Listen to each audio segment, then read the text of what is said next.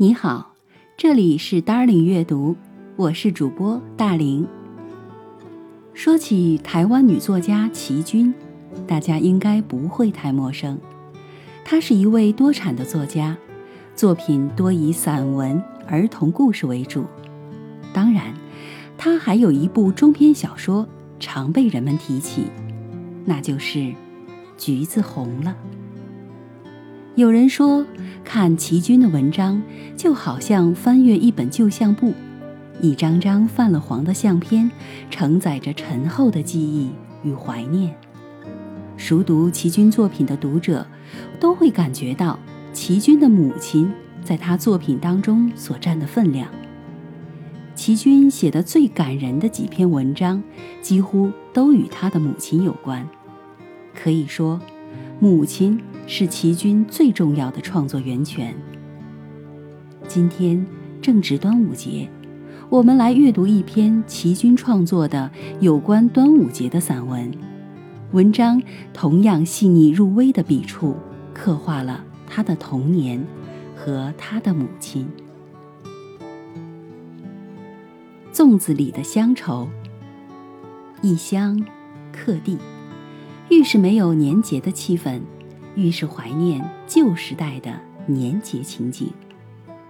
端午是个大节，也是母亲大忙特忙、大显身手的好时光。想起她灵活的双手裹着四角玲珑的粽子，就好像马上闻到了那股子粽香了。母亲包的粽子种类很多，莲子红枣粽只包少许几个。是专为供佛的素粽，荤的豆沙粽、猪肉粽、火腿粽，可以供祖先，供过以后称之为子孙粽，吃了会保佑后代儿孙延绵。包的最多的是红豆粽、白米粽、灰汤粽，一家人享受以外，还要不失乞丐。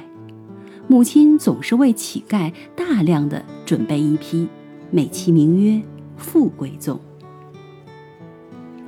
我最最喜欢吃的是灰汤粽，那是用早稻草烧成灰，铺在白布上，拿开水一冲，滴下的热汤呈灰褐色，内含大量的碱。把包好的白米粽浸泡在灰汤中一段时间，大约一夜晚吧。提出来煮熟，就是浅咖啡色带碱味儿的灰汤粽。那股特别的清香是其他粽子所不及的。我一口气可以吃两个，因为灰汤粽不但不碍味，反而有助于消化之功。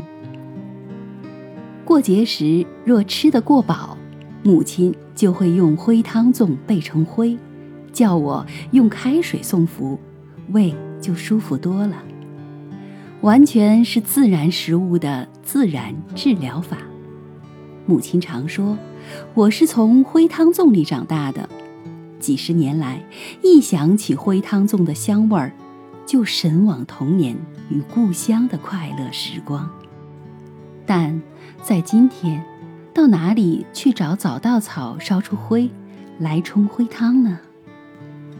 端午节那天，乞丐一早就来讨粽子，真是个门庭若市。我帮着长工阿福提着富贵粽，一个个的分，忙得不亦乐乎。乞丐常高声的喊：“太太，高声点儿！”意味着多给点儿。积福积德，保佑你啊，大富大贵呀！母亲总是从厨房里出来，连声说：“大家有福，大家有福。”乞丐去后，我问母亲：“他们讨饭吃有什么福呢？”母亲正色道：“不要这样讲，谁能保证一生一世享福呢？谁又能保证下一世有福还是没福？”福是要靠自己修的，时时刻刻要存好心，要惜福最要紧。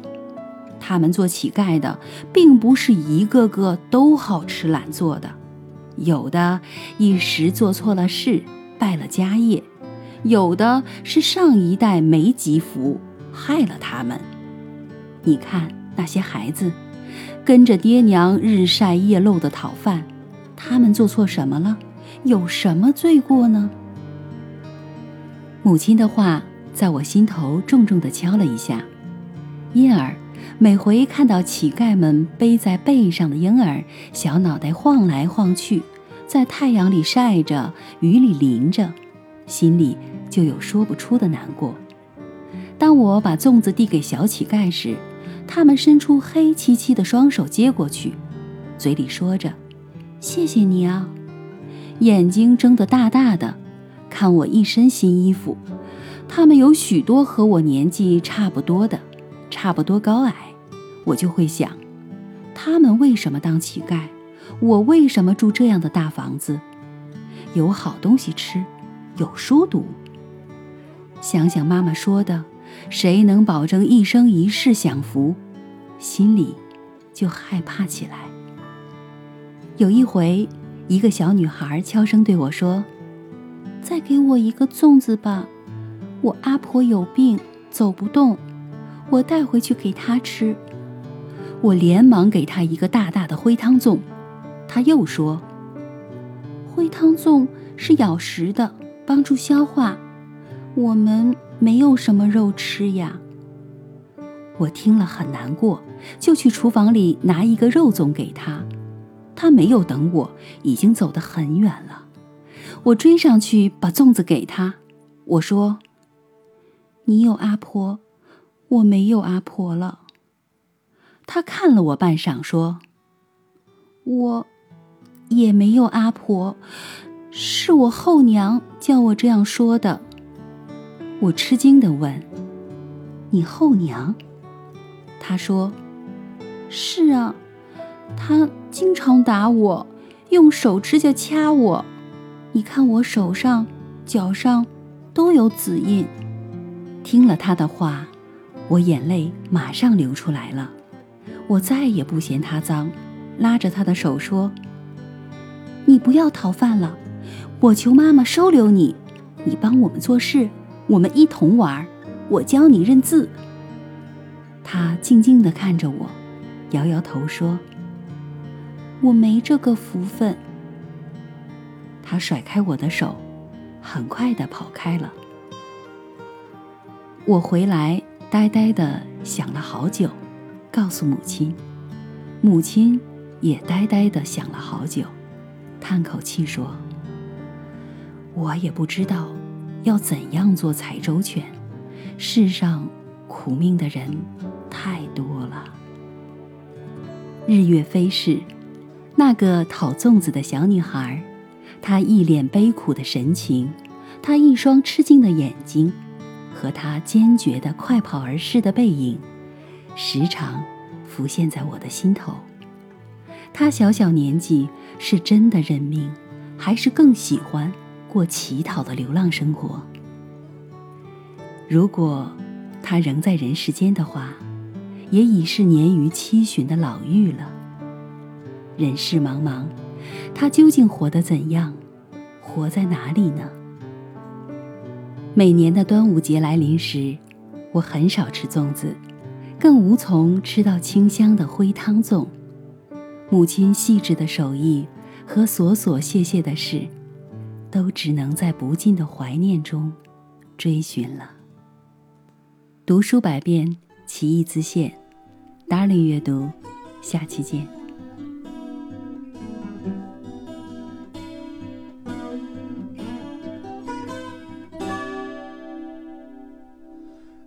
爱情。是永远回不去的一人，思念是倾城歌天涯的泪痕，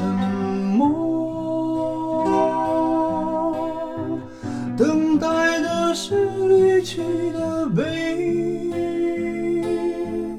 未来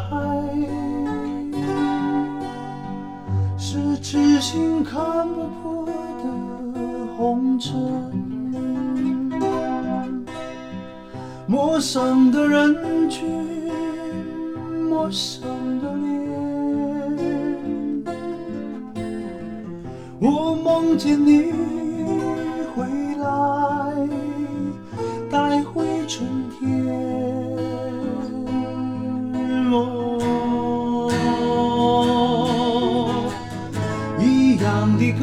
样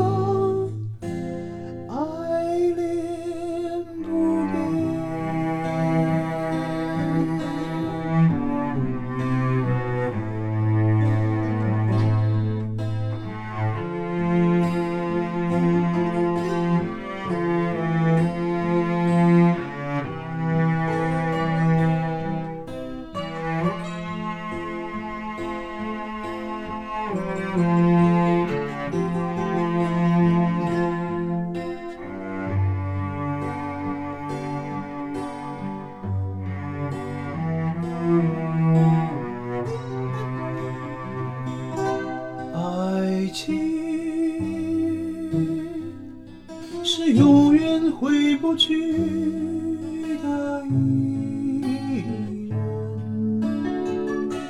思念是青春隔天涯的泪痕，沉默。等待的是离去的背影，来是痴心看不破的红尘。陌生的人群，陌生的脸，我梦见你回来，带回春天。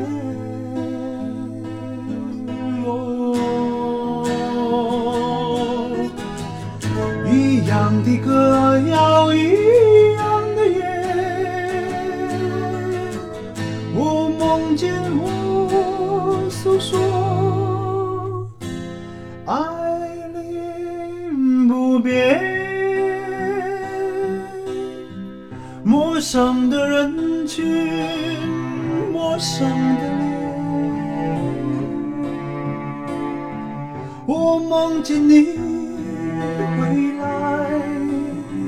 带回春天。哦一样的歌。